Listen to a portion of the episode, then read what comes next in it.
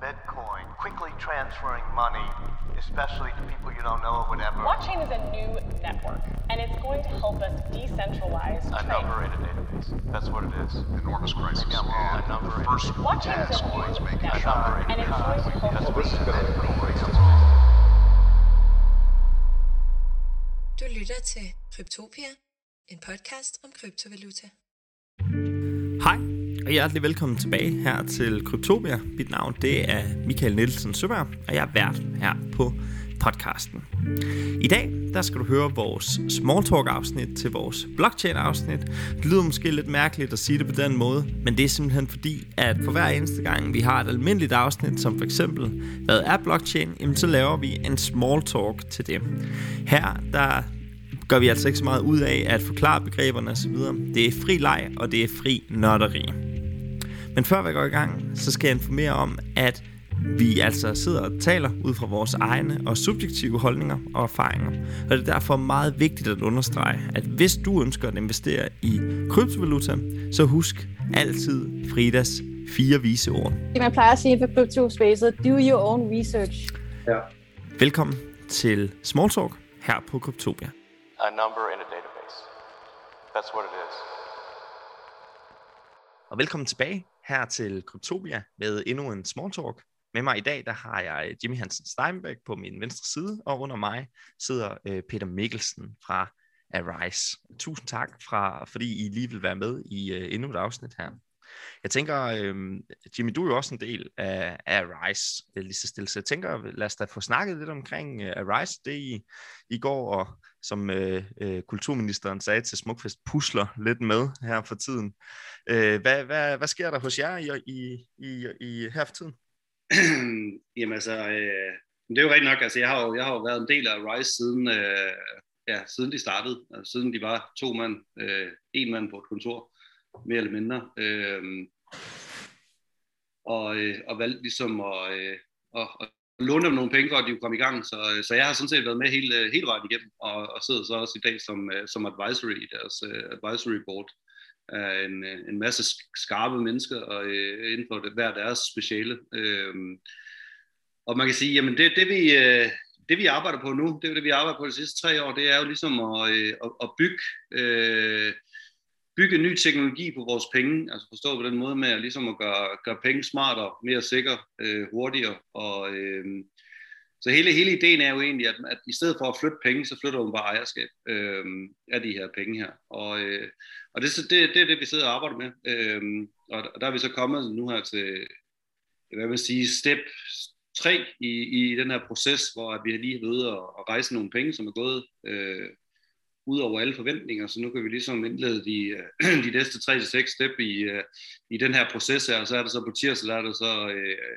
aktionærmøde, og, øh, og hvor at regnskab og så videre, så videre skal præsenteres, og, øh, og derefter, der kommer der nogle, øh, nogle udmeldinger, som officielle udmeldinger omkring, øh, hvad der ligesom kommer til at ske med Rise her de næste stykke tid. Øh, vi har desværre underlagt lidt NDA'er i forbindelse med, med de her øh, partnerskaber og de her placeringer og stillinger, vi har inde hos øh, Arise.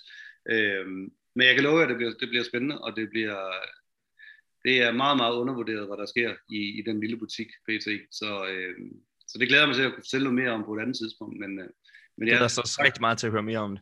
Det er Ja. helt sikkert. man kan sige, vi laver ikke så meget blockchain som sådan, men mere øh, det her med at, at gøre traditionelle penge, som vi bruger i dag, smartere øh, på blockchain.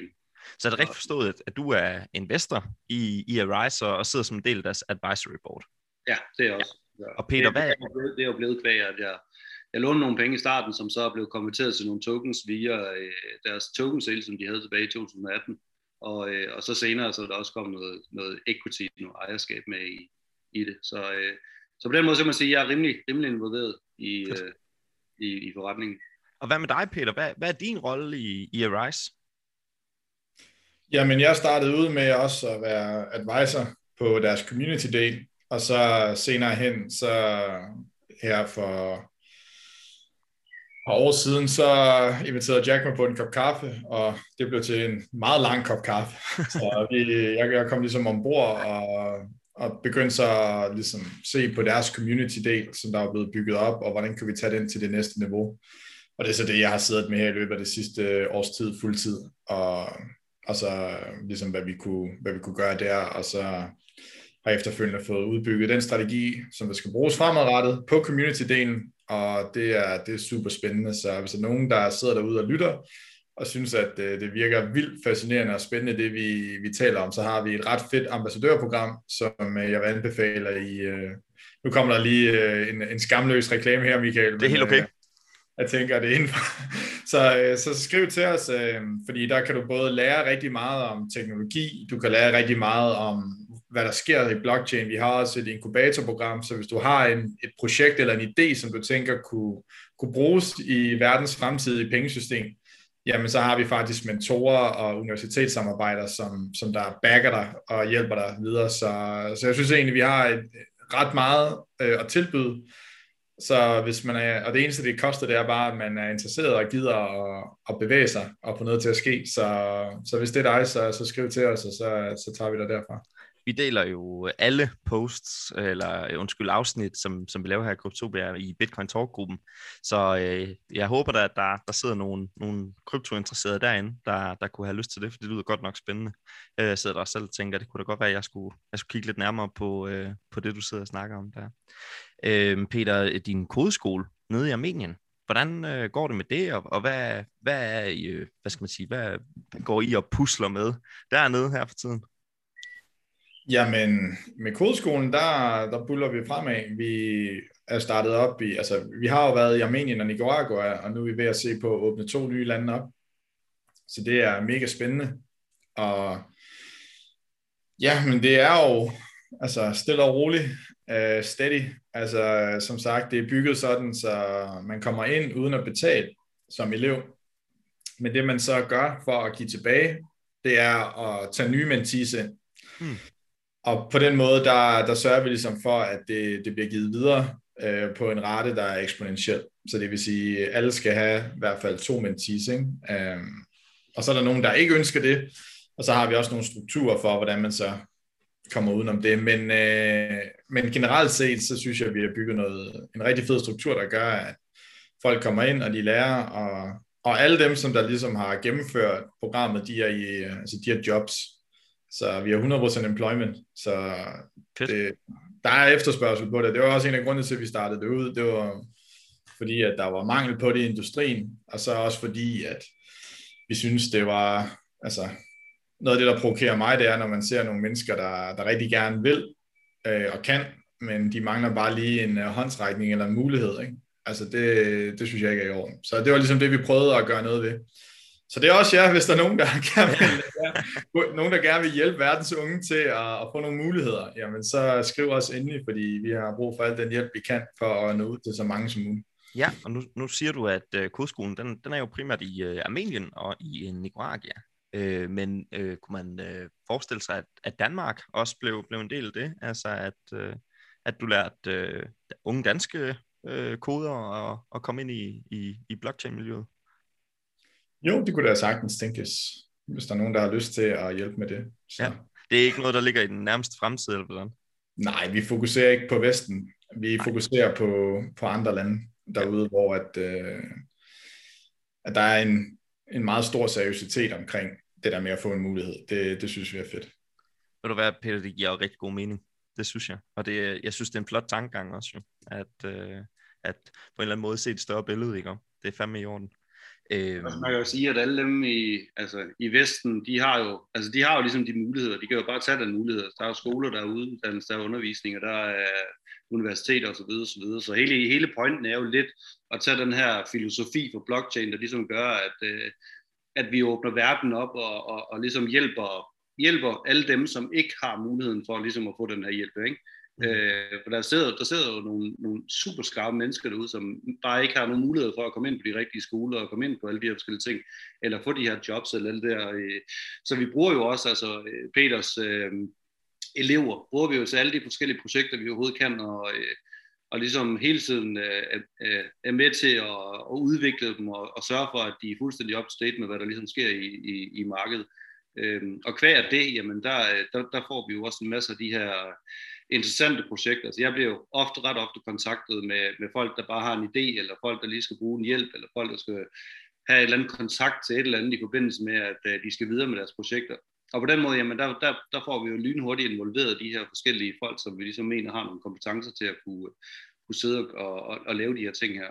Og det er, jo, det, er jo, det er jo hele essensen i det her med, det er jo hele tiden at være innovativ, øh, hele tiden være, være på forkant med alt det her, og, og vi kan jo se det, vi kan jo se det igennem de sidste 10 år, jeg arbejder med det her, altså i starten, jamen der var der ikke nogen, der gad at snakke med os, der var ikke nogen, der gad at lytte til os, der var ikke nogen, der kunne tage os seriøst, og, øh, og vi må bare sidde nede på musen eller elefanten og snakke med hinanden i stedet for, fordi nu skulle vi jo fortælle omkring de her ting, vi havde, der, der var inde i vores hoveder. Ikke?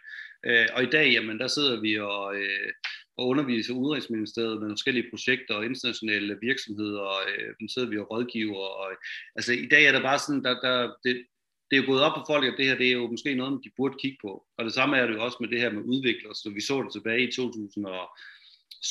2017-18 stykker, hvor at hele det her ICO-marked fuldstændig eksploderede. Altså der kunne du jo ikke skaffe en udvikler inden for krypto. Øh, og hvis man kunne, jamen, så skulle man ned med at gribe dyb i lommen. Ikke?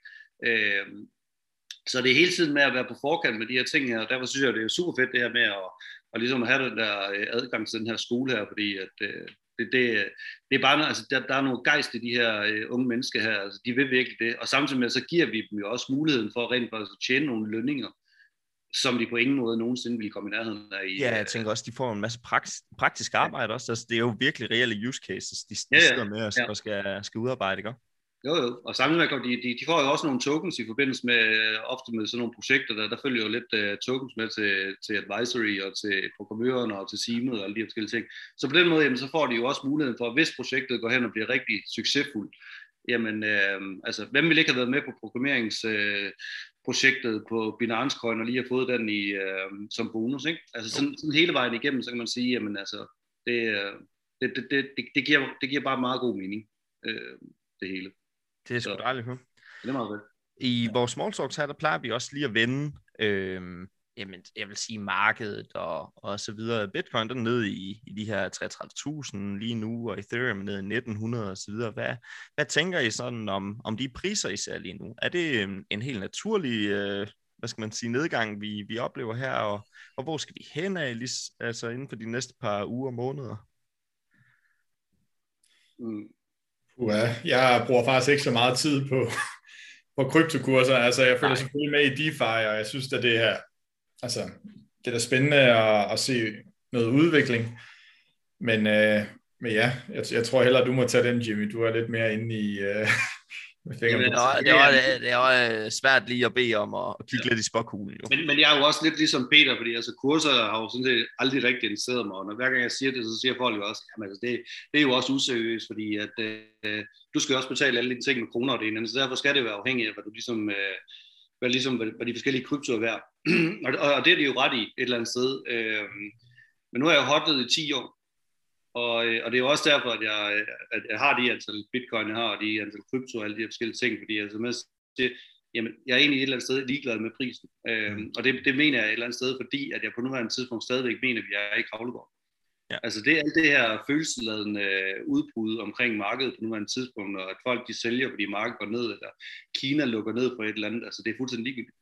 Det er fuldstændig ligegyldigt i, i det lange løb, at Kina lukker ned på et eller andet, det, det, det kommer bare et andet sted. Øhm, men det er igen de der folk, som ligesom måske bruger øh, almindelige nyheder til ligesom at, øh, at, at vurdere deres øh, investeringer på, eller øh, sidder og ser nogle forkerte YouTuber, eller hvad ved jeg. Øh, jeg ved ikke, hvor folk de får den idé fra, at, at når markedet lige pludselig crasher, som de kalder det, eller bitcoin er død, og det ene andet. Jamen, jeg kan jo bare se, at en bitcoin er stadigvæk en bitcoin værd, og hver 10 minut, der kommer der stadigvæk en blok. Så der er ikke noget, der ændrer sig, øh, andet end at der, øh, beløbet på en bitcoin er blevet mere værd i forhold til, hvis man kigger det i, øh, ud fra en, en, en dollarkost, øh, eller, eller hvilken valuta du nu, nu kigger på. Øh, men i bund og grund gælder det bare om at have mange, og så mange man overhovedet kan. Fordi der, der, er, jo, der er jo kun 21 millioner af dem i på bitcoin. Uh, og, og hele markedet, uanset om man stadigvæk tror på det eller ikke tror på det, eller andet, hvis bitcoin går op, så går resten af markedet op. Går bitcoin ned, så går resten af markedet også ned. Sådan, sådan har det været de sidste 10 år, så må vi blive ved med. Og jo mere vi ligesom, jo flere tokens og coins, der kommer i markedet, jo mere spreder vi den her, øh, altså selve den her asset class, og den her, de her værdier, der ligger i de forskellige projekter. Og så bliver det bare meget mere voluntært. Altså det, så, der, der er ikke, der, så, så for mit vedkommende, der er det egentlig ikke noget, altså jeg har stadigvæk, øh, en fin indsigt via min, min renteindtægt. Altså, øh, man kan sige, når markedet det, det falder, jamen, så falder alle de tokens, øh, som man får udbetalt i rente også. Når markedet stiger igen, jamen, så stiger de bare eksp- øh, endnu mere. Så, øh, så, så som, som jeg, jeg, jeg synes folk, de skal, ja, de skal lade være med at kigge på de der kurser der hele tiden, og de skal helt klart lade være med at kigge på den der time eller 24 timers charge der. Altså, det giver overhovedet ikke nogen mening. Øh, Helt sikkert lade være med at læse mainstream news. Ja. Altså, jeg, altså, jeg ved godt, det virker sådan lidt. Der, der kom den. Der sagde han det. Nu ved vi, Peter han er en hippie, der bare ja. sidder der med sin krypto og fuldstændig, ikke? Men, men, men der, hvor det kommer fra, Michael, altså det er bare, at siden jeg for otte år siden kom ind, øh, 8-9 år siden, altså der er bare hver eneste uge, at der er en artikel, der kommer ud og siger, at bitcoin er død. Ja. Altså, Ja, ja.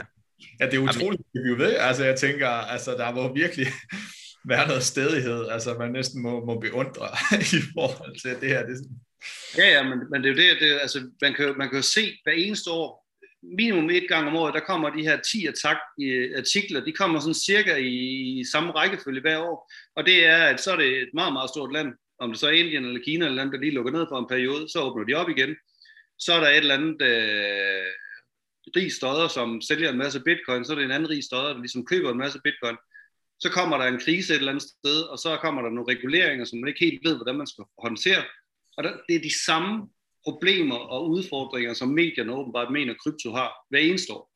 Ja. Men faktum er bare, at det er den industri i verden, der bliver brugt flest penge på at innovere i. Altså det er den, den, den uh, industri, hvor der bliver investeret flest penge i, øh, og, og, og det er den det er den industri, der er mest innovativ. Og det er også den, der kommer til at få at bruge et, et, et, et nederen ord, disrupted flest, øh, flest forskellige øh, markeder og alle de her forskellige ting. Og det er bare et spørgsmål om tid. Så det er egentlig ikke, øh, det, det, det er ikke så meget at, øh, altså folk de spørger også tit, jamen er det godt at købe nu, eller er det dårligt at købe nu, og det ene eller andet. Men det, ved du hvad, det, det kommer da helt an på, hvad du vil med dit liv. Altså Ja. det, um, jeg, jeg, jeg har sådan, jamen, altså, jeg vil købe hele tiden.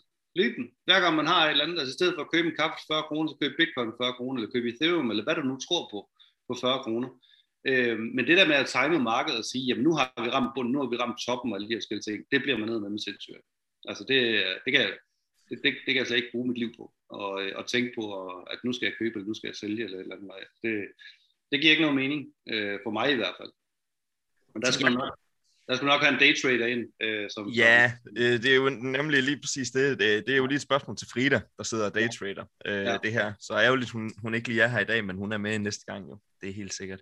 Jeg kunne rigtig Også- godt tænke mig... Jeg gerne lige lave Ja, en sidste selvfølgelig, Peter. Og det er også bare, øh, fordi det indlysende spørgsmål er jo så, nu har jeg lige siddet og, og sagt, at øh, mainstream nyheder, det, øh, det kan man ikke få noget ud af, og det er jo, det er jo en stor mundfuld sikkert for, for mange lyttere, og, øh, og nu har jeg prøvet at beskrive, hvor det kommer fra. Men i virkeligheden, så tror jeg måske, det også igen her giver mening at have et lidt historisk perspektiv på. Altså hvis du skulle have de indsigtsfulde artikler omkring internettet, så var det altså heller ikke for mainstream nyheder, du skulle have det i 90'erne. Altså der krævede det, at du fandt nogle nørder, der virkelig vidste, hvad de talte om. Og nu er vi faktisk et sted, hvor der egentlig er ret meget god kvalitetscontent. Altså der er folk, som jeg følger, øhm, der er kryptografer, matematikere osv., men, men hvis man er lidt mere på begynderniveau, jamen så bare læs artikler fra Coindesk. Altså jeg bruger deres data hele tiden. Det er seriøst, øh, det er seriøst øh, velfunderet meget af det, de ligesom lægger for dagen, og de har også nogle gigantiske analyser, som de kommer ud med hvert kvartal, hvor de ligesom siger, jamen, hvad er der egentlig, der er sket, ikke? og de, har, de redegør for alle deres data. Så sådan nogle øh, som Coindesk, øh, hvis man er til det lidt mere lette, jamen, så Cointelegraph laver også nogle ret interessante artikler. Øhm, så er der, hvad hedder det, ja, og så, så er der selvfølgelig øh, YouTube, jeg ikke rigtig vil komme ind på, men, men bare de der to steder der, altså det er altså et godt sted at starte, hvis man bare gerne vil, hvis man ikke er, er super interesseret i at komme ind i det og købe ind og sådan noget, men man bare gerne vil følge med i, hvad filen foregår der. Altså så, så vil jeg helt sikkert referere folk til Coindesk. Det linker vi til nede i show notes. Det er i hvert fald øh, det er helt sikkert. Jeg kunne godt lige, inden vi, øh, vi lige stopper her, øh, tænke mig at tale om en nyhed, der kom ud her, for jeg tror, det er, det en to uger siden, den kom ud. El Salvador har accepteret øh, bitcoin som øh, national øh, valuta. Hvad tænker I om det, og hvorfor er det lige El, El Salvador, som går først i den forbindelse? Hmm. ja, jeg, ved, jeg ved ikke hvorfor lige netop det skulle være dem. Altså nu, er jeg ikke, øh, nu, nu kender jeg ikke det land som sådan, øh, og deres øh, politik eller økonomi omkring det og det ene andet.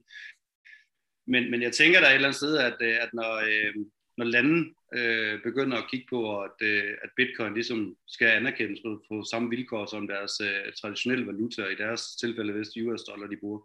Øh, det synes jeg, der er positivt. Det synes jeg, der er super, super positivt. Øh, det giver også nogle komplikationer, fordi man kan sige, at der, der er jo stadigvæk noget, noget, noget kurssving øh, i, i bitcoin og det ene andet, så hvordan de har tænkt sig at håndtere dem, det er jo nok et eller andet tredjepart, som, som i sidste ende konverterer det til et eller andet valuta, så de så kan bruge det. Øh, jeg, jeg synes ikke, egentlig ikke, at øh, ideen omkring det der med, at, at, at øh, regeringen ligesom har været inde og, øh, og nærmest øh, tvangspålægge samtlige virksomheder og butikker om, at nu skal de tage imod bitcoin. Øh, det, det går sådan lidt væk fra selve ideologien omkring det her med, at det skal selvfølgelig være frit, og det skal selvfølgelig være noget, man selv vælger. Øh, men når de nu har gjort det, jamen så, øh, så, så er det jo meget fedt for bitcoin, kan man sige, og det, det, det er selvfølgelig et, øh, et stort skridt Øh, altså der var, der var på et tidspunkt, øh, hvis man kigger sådan helt tilbage i 2010, hvor jamen, der var ikke nogen, der brugte det, og så var det kun øh, dealer og, øh, og narkohandlere, der brugte det, og så var det kun øh, hvidvask, der blev brugt til, og så, så var der kun øh, nogle få mennesker, der brugte det, og, og senere var der, var der øh, var der, var, der, øh, var, der, var der små virksomheder, der brugte det, og så var der lande, der brugte det, osv. osv. Men selv sådan den her udvikling her, hvor folk siger, at der er jo ikke nogen, der bruger det, eller der er kun et land, der bruger det, eller så videre, så videre. Ikke? Men et eller andet sted skal man jo starte, så der synes jeg, det er super, super positivt. Øh, måden, man har gjort det på, ville, ville jeg nok have gjort lidt anderledes. Øh, jeg synes, det skal være et frit valg, og man som butiksejer, privat virksomhed, ønsker at tage imod en valuta eller ej. Øh, lidt ligesom, altså, man kan vælge, om man vil have en som kunde, eller ikke vil have en som kunde. Øh, det er jo derfor, man har en, en privat virksomhed og har de her rettigheder. Så, men bare det, synes jeg, det er fedt. Øh, altså, det er altid godt at se øh, udbredelse af Bitcoin. Ja, jeg, jeg er fuldstændig enig. Altså, set fra et øh, frihedsperspektiv, så, ja, så, så trækker man lidt på smilebåndet over, at politikere nogle gange har lidt svært ved at forstå det, altså, fordi jeg er fuldstændig enig med Jimmy, altså det må da fuldstændig op til en butik, og hvad de vil vælge at tage imod.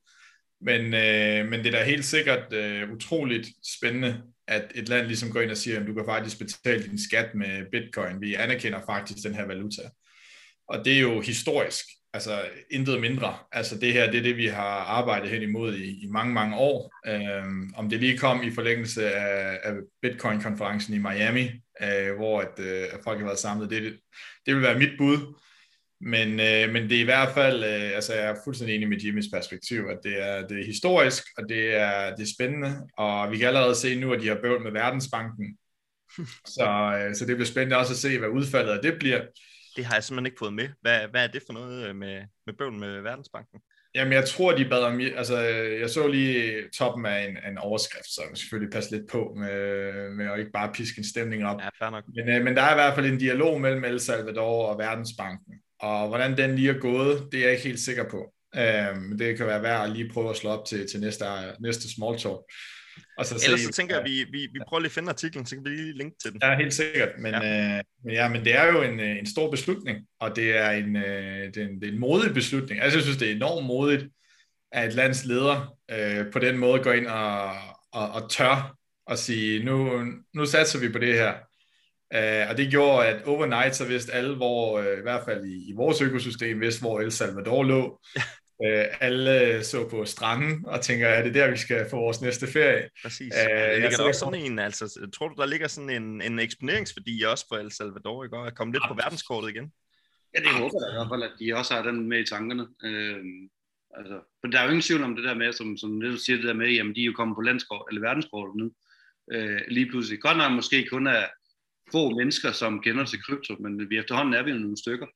Øh, og der er jo også klart en reklameværdi i det. Altså, der er jo, der er jo noget, noget markedsføring i det. Øh, det er jo lidt ligesom dengang, hvor man så på, øh, var det børsen eller den løje, der Danske Bank lavede MobilePay. Øh, hvor jeg tænkte, jamen skal der ikke mere til at komme på børsen på forsiden? Altså, øh, der var ikke noget nyt i deres, øh, deres, deres koncept. Det var bare at pakke flot ind, ikke? Øhm, så, øh, men det var, det var den, hvor, dengang, når man ligesom, øh, vi har set det ofte, at der er nogle lande, som er ude at være positive omkring bitcoin, og så er de net det samme kommet i samtlige medier, eller at, øh, at, at man har brugt det, for eksempel øh, nogle virksomheder, jamen nu tager vi imod bitcoin, øh, og, og så har man med det samme øh, fået en masse eksponering på det. Øh, Men, men faktum er jo bare, at nogen skal jo starte. Og, øh, og, og vi ved, ved jo godt, det bliver ikke Danmark eller Vesten eller noget som helst, som kommer til at starte med at acceptere bitcoin som en, en valuta. Øh, altså det, det er jo... Øh, det vil jo på ingen måde give mening i forhold til den økonomi og, og den, øh, den infrastruktur, vi har i vores, øh, vores pengeflow. Øhm, altså nu, nu fik jeg lige en ny bank her, her øh, helt, helt ufrivilligt øh, af min bank åbenbart blev opkøbt af en anden bank, så nu øh, fik jeg et nyt kort tilsendt her den ene dag. Øh, og det startede faktisk med, at jeg fik en sms, hvor der stod et eller andet med, at dit kort virker ikke øh, den dato. Nå. Og den læste jeg selvfølgelig først på dag efter, hvor, det var, hvor jeg står i en butik, og så kan jeg ikke bruge mit kort, og det ene andet, der står, men jeg tager den på MobilePay, det kan jeg heller ikke bruge, og så går jeg via min netbank, og det kan jeg ikke få adgang til. Så tænker jeg, hvad fanden sker der? Øh, og så ligger der et eller andet brev i min postkasse, totalt old school, ikke? Øh, om at øh, jeg har skiftet bank og fået nye kort og alle de her ting. Øh, men der fik jeg så koblet op til, øh, til Apple Pay. Øh, det var bare noget, der skete automatisk i forbindelse med, at jeg ligesom skulle oprette mit, øh, min oplysning, og det der, så, så gik telefonen med det samme i gang med at sige, vil du også lige oprette Apple Pay eller det der. Og så bliver det jo virkelig ikke meget nemmere. Altså, det er jo endnu nemmere end mobile pay. Altså, det, det er jo, du skal jo sådan set bare lige have din telefon i nærheden af betalingsautomaten. Præcis. Så, så er det jo Jeg skidt, har lige fået et Apple Watch. Der kan du opbetale med, med Ja. MobilePay. Nej, undskyld, Apple Pay på. Det, er- Og det, er, jo- det er jo derfor, at man kan sige, jamen det bliver ikke Vesten, det bliver ikke Europa, altså, som kommer til at være first movers på det her. Vi ser det jo også for eksempel med Katana, og, som folk synes er en lille smule øh, langsomme. Jeg synes også, de er langsomme i deres udvikling, men hvis man ligesom kigger på hele deres helhed omkring hele deres strategi, hvor de ligesom starter i Afrika og ligesom giver folk nogle ident- i, i, altså ID'er simpelthen øh, på blockchain, øh, som er et kæmpe problem derovre med, at man ikke har en adresse, fordi at man ikke, øh, altså, man kan ikke få en bank, man ikke har nogen adresse, man har ikke nogen adresse, fordi man ikke har nogen CPR-nummer og folkenummer, register, alle de der ting der. Det er næsten sådan i Danmark også. Altså, hvis ikke du har en adresse, Ja, ja, ja, men det- det er det så Ja, ja. så er du done. Altså. Men, men der har man alligevel muligheden for ligesom at skrive, øh, hvad er det, 99999 eller et eller andet løg, og så, øh, og så få et eller andet kommuneadresse eller et eller andet, hvor det så bliver tingene bliver sendt til. Hvor det har de sgu ikke i Afrika. Øh, og- og der er bare de her 2-3 milliarder mennesker, som ikke har adgang til banksystemet, og der giver det fandme god mening. Men det giver sgu ikke særlig god mening at, ligesom at, at sige, jamen nu starter vi i Danmark, nu er vi, nu er vi, de, øh, nu er vi virkelig innoverende på det her. Altså nu, nu, nu skal vi ændre hele vores pengesystem, fordi at, øh, det går jo alt for langsomt, det fungerer ikke og sådan noget. Og vi kan sagtens se, jamen der Nets var nede her den ene dag, og mobile pay og alle de her forskellige ting. Og man står der på Storebæltsbroen, og, og bare køen den vokser og vokser og vokser. Men, men så er der lige det der med nummerpladebetaling, ikke? Også en ny teknologi. Så alle dem, der havde det, de kunne bare drøne lige igennem, og så bare vinke til de andre, der skulle sidde i kø i flere timer, fordi de brugte noget gammelt som visa. Øh, altså, det er igen det der med, ikke? Ja, jamen, altså, det er jo sådan, der. ja, ja, men jeg, jeg forstår godt, hvad du mener. Øh, sådan er det. Ja. Så, men, men derfor kunne det jo være meget fedt, at vi ligesom havde nogle alternativer, når MobilePay går ned, eller Visa går ned, alle de her forskellige ting. Så derfor synes jeg da helt klart, at Danmark også burde kigge på det her med, med regulering af, af kryptovaluta. Og der tror jeg for eksempel, at RISE kan blive andet afgørende ting, fordi at det er ikke en kryptovaluta, det er faktisk en, en, en det er heller ikke en stablecoin, det er faktisk bare en digitalisering af de penge, vi har. Ja. Øh, Jeg var og, så, flytter- og så flytter vi dem bare via et andet system, end Visa bruger, eller bankerne bruger, alle de her forskellige ting. Så lige pludselig så har man et, et, et, et, et sekundært banksystem eller pengesystem, som øh, hvis øh, Visa lige pludselig ikke kan mere, Ja. eller, eller går ned, eller serverne dø- dør, eller et eller andet, hvad der nu sker. Det, det sker jo en gang imellem, at vi ikke kan betale med vores kort. Øh, Jeg var i Radio 4, øh, bare lige for at for- fortsætte det, du, du sidder og snakker om, Jimmy, i går, for at øh, blive lidt interview omkring Kryptopia og så videre, men du skulle også snakke sådan helt basalt omkring, hvad er kryptovaluta til at starte med, og så lagde jeg jo stærkt ud med sådan, jamen det er jo ikke mig, der er eksperten, det er jo derfor, jeg har Jimmy Fride og Peter med inde i, i min podcast her, men vi fik da alligevel snakket lidt om det, og han havde lidt svært ved at forstå, hvorfor det var vigtigt, altså, øh, hvor jeg så egentlig meget simpelt sagde til ham, øh, Jamen altså halvdelen af, af verdensbefolkningen, de her 2-3 milliarder, som du snakker om her, de har jo ikke nogen bankkonto, men 90% af dem har en smartphone. Og det, har jeg lige, det vil jeg gerne lige slå en streg over. Der har jeg lige fået lov at gå hjem og google lidt på min egen udtalelse der. Og der vil jeg gerne lige komme med en korrektion, at øh, det er altså 3,41 øh, milliarder, som ikke har en bankkonto, og det er cirka halvdelen af verdensbefolkningen, der har en smartphone. Så dem, der har hørt Radio 4, tænker, at det var lidt voldsom udtalelse, han kom med der. Yes, det, øh, det giver jeg også helt ret i, og den er hermed øh, korrigeret. Men øh, for at lige vende tilbage, så øh, var min pointe sådan set bare, at det er måske ikke Danmark, der er allermest brug for kryptovaluta i øjeblikket, fordi vi er 99% digitaliseret. Det er Afrika, det er altså steder, hvor man øh, har teknologien, men ikke har øh, ressourcerne, eller har øh, hvad skal man sige, de kapitalkrav til at få oprettet en bankkonto, som gør, at, at landet kan fungere. Ikke? Og en helt anden ting, det er jo, at, at både Danmark og alle andre lande vil jo gerne udfase øh, kontanter. Så giver det da også altså, i sig selv allerede der en reel use case til, hvorfor kryptovaluta egentlig er. Altså, fordi alle transaktioner bliver jo ikke? Så, så jeg synes, det er, synes, det er spændende. Men det, der problemet sker. er jo også, at hvis man vil udfase kontanter, som jo stadigvæk er fuldstændig afhængig af al anden teknologi. Altså, øh, vi har jo tit set det der med, hvor folk de står og ikke kan betale, fordi at øh, kortsystemet ikke virker, og så kommer dem med kontant der bare smiler. Ikke? Og, og hvis man udfaser sådan noget, så, sådan noget altså så afgørende en, en, en, en del, og man kan sige, for eksempel tager til Tyskland, altså, de kan jo ikke drømme om at udfase deres øh, fysiske penge. Altså, jeg har aldrig nogensinde mødt en tysker, der har et kort. Øh, altså, øh, jeg har lige købt en båd sammen med mine forældre øh, her sidste år. Altså, det var kontant betaling. Mm. Øh, selvom det var en halvdyr båd. Men, men det var de skulle ligeglade med. De, de ville, og det skulle være i euro, og det skulle ikke øh, alt det der ikke. Altså, det skulle bare, det skulle bare spille. Øh, De tog ikke bitcoins, eller hvad? Det vil de heller ikke have. De vil bare have euro, og ikke, ikke, ikke noget andet. Og, og der kan man sige, jamen der, der er det også igen det der med, jamen altså hvis man, hvis man vil udfase noget, der er så øh, inkarneret i et land, så skal man med også have noget, der er et alternativ, der virker. Og det nytter ikke kun noget at have et alternativ, man skal have flere. Men problemet er bare, at vi siger jo, at vi har flere alternativer. Vi har Apple Pay, vi har Mobile Pay, vi har, øh, vi har øh, Visa og Mastercard, og vi har øh, straksoverførsel med banker og alle de her ting. Men problemet er bare, at de kører alle sammen på det gamle monologiske banksystem. Så hvis det går ned, så går alle de her teknologier ned, fordi det sådan set bare er, jamen det er bare, det, det er bare en flot uh, skal oven på noget gammelt. Mm. Øh, og så har man gjort det lidt mere tilgængeligt, lidt mere brugbart, alle de her forskellige ting. Men i bund og grund, så er det egentlig bare bygget op på det samme gamle skram. Øh, med at vi fysisk skal flytte nogle penge fra A til B, godt nok bliver det digitalt det ene og hvor vi ligesom skal over i det her med, at vi skal slet ikke flytte penge, vi skal flytte ejerskab. Præcis. Altså, fordi vi har selv opfundet penge, så vi kan også godt selv finde ud af, hvordan vi vil øh, altså, håndtere dem. Øh, det behøver ikke være så komplekst. Og så er der jo også det, Frida har refereret til jeg tror det var første episode eller et eller andet, at krypto er jo også med til at udvande det her med, at vi kan bruge den samme dollar øh, flere gange. Hvad var det? Deutsche Bank, der havde brugt, øh, hver gang de smed en euro ud, jamen, så havde de en, eller hver gang de fik en euro ind, så Ja, havde så de lå en smidt det. 50 ud, ikke? Altså, øhm, ja. Så helt sikkert. Ja, ja Øh, men vi- det er jo fordi, verden er bygget op på gæld, ikke? Altså, Jo. det, er, det er den økonomi, vi er, økonomistruktur, som vi lever under i dag. Og, øh, altså i USA, der har de jo sådan, at, at, det er 400 dollar, tror jeg det er. Når Hvis de får en, en, en uforudset regning på 400 dollar, så, øh, så kan halvdelen af befolkningen, eller hvor mange procent det nu er, ikke, øh, ikke betale den regning. Mm. Øh, fordi de simpelthen ikke har, øh, de er simpelthen ikke kreditværdige til det. Ja. Øh, og, det er jo også lidt skræmmende, ikke? Og derfor kan man jo også sige, at så kan bankerne jo også sagtens tage mellem 12 og 25 procent renter på, øh, på en, en kassekredit. Øhm, og der giver det jo også mening, at man lige pludselig kigger på krypto og det her med, at, at man selv finansierer, eller at, at private kan låne penge af hinanden øh, via krypto og alle de her forskellige ting, som man for eksempel gør via Celsius, hvor at lige nu, jamen der er det, der er det jo dem, som, øh, som samler alle pengene, og så låner de dem ud, og så giver en rente tilbage. Men jeg kan også godt se, at man fik sådan et decentraliseret system, hvor at, jamen, hvis jeg havde nogle bitcoin stående, som alligevel bare stod, så kunne jeg godt finde på at låne dem ud til nogle andre mod en rente Mm. øh, privat, Mm. for at de ikke skulle gå i banken, fordi det kunne de ikke, for der kan de alligevel ikke få nogen kredit. Men fordi at de så kan stille noget bitcoin eller noget et eller andet i, øh, i sikkerhed, eller hvad det nu kan være, Ja. øh, en NFT eller maleri eller whatever.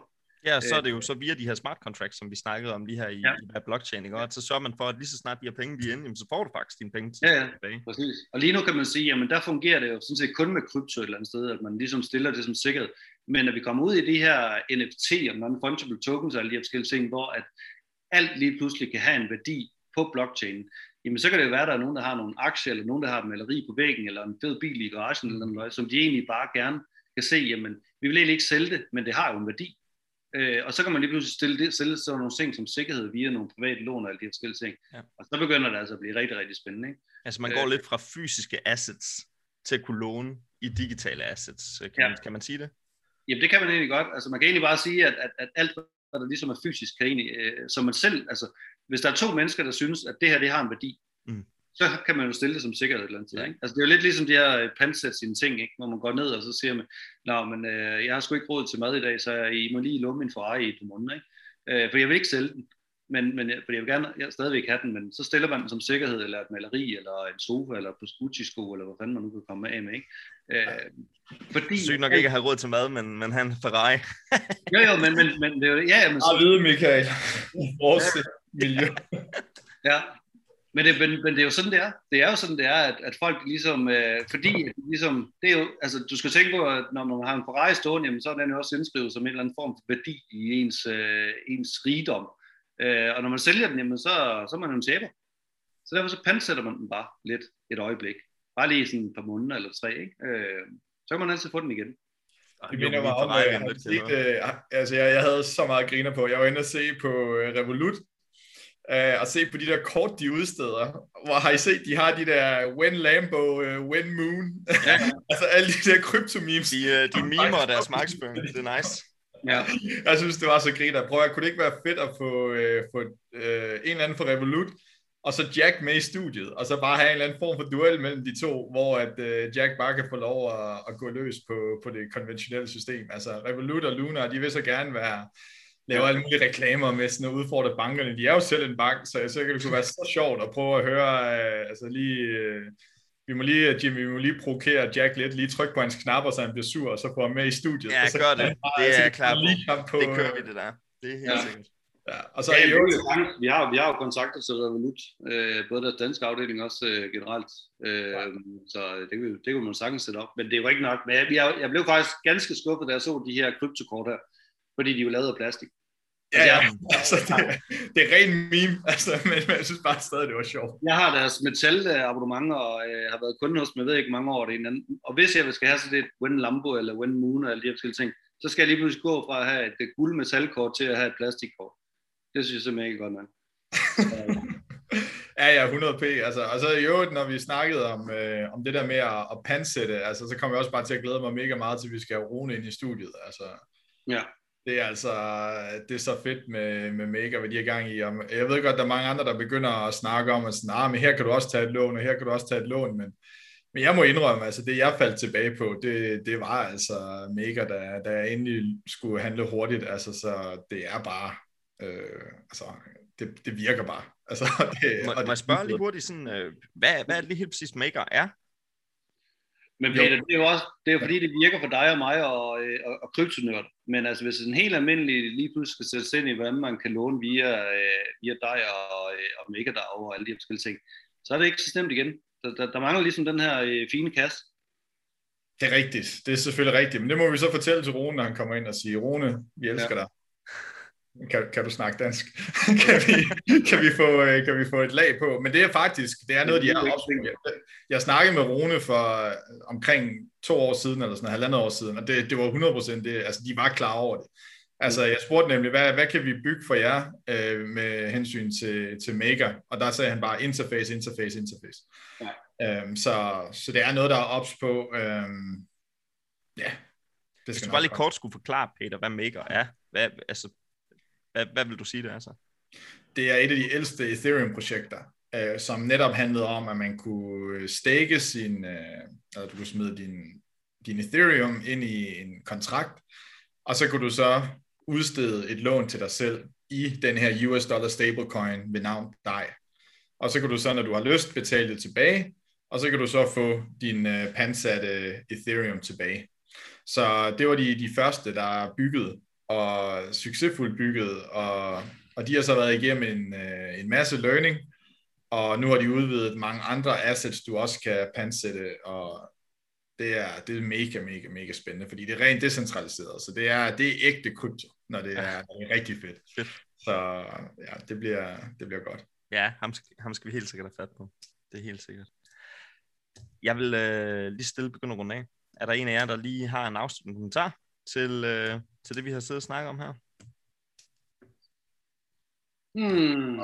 Fed, øh, en fed Jamen, jeg synes, at vi har været godt rundt omkring. Så det, Ja. øh, Hvis, jeg, altså, hvis man lige skal sige noget til folk derude, altså, så prøv lige at slappe lidt af. Altså markedet har gjort det her øh, 10 gange, 20 gange. Øh, der er ingen grund til panik. Altså det er, det, det er følelser. Fjern de der følelser, og så øh, bare slap af. Lige præcis. Musa. Musa. Ja. godt. tusind, tusind tak, fordi I var, var med. Ja, det er jo altid fantastisk at have Gø og Gokke med i sin podcast, som I kan høre. Ej, der skal i hvert fald lyde en kæmpe stor tak til Jimmy og Peter for deres tid, og fordi at de havde lyst til at sidde og smalltalk lidt med mig her. Jeg håber i hvert fald, du også fik lidt ud af det. Og hvis du har det, så vil vi jo værdsat enten et subscribe på YouTube, et follow på Facebook og Instagram, eller en anmeldelse på diverse podcast streaming sider. Det er nemlig sådan, at jo flere anmeldelser man har, sådan set fuldstændig irrelevant om de er fem stjerner eller en stjerne, så vil podcasten blive eksponeret yderligere. Så hjælp os med at hjælpe andre kryptointeresserede med at finde podcasten, og gå venligst ind og skrive en anmeldelse. Det vil betyde rigtig meget. Derudover skal lyde en stor tak til Radio 4's Talentlab, som hjælper hele podcasten her med opstart og jamen hvad som helst, jeg har brug for. Og sidder du og har lyst til at lave en podcast, jamen så prøv at tage fat i Radio 4. Send dem et, øh, et lille udpluk af din podcast og sende ind, fordi der sidder Kasper Svendt altså klar til at tage imod de her danske fritidspodcasts, som ligger rundt omkring i Danmark. Ellers skal der lyde en kæmpe stor tak til dig, som så med. Mit navn det er Michael Nielsen Tøberg. Vi ses på månen. Du lytter til Kryptopia, en podcast om kryptovaluta.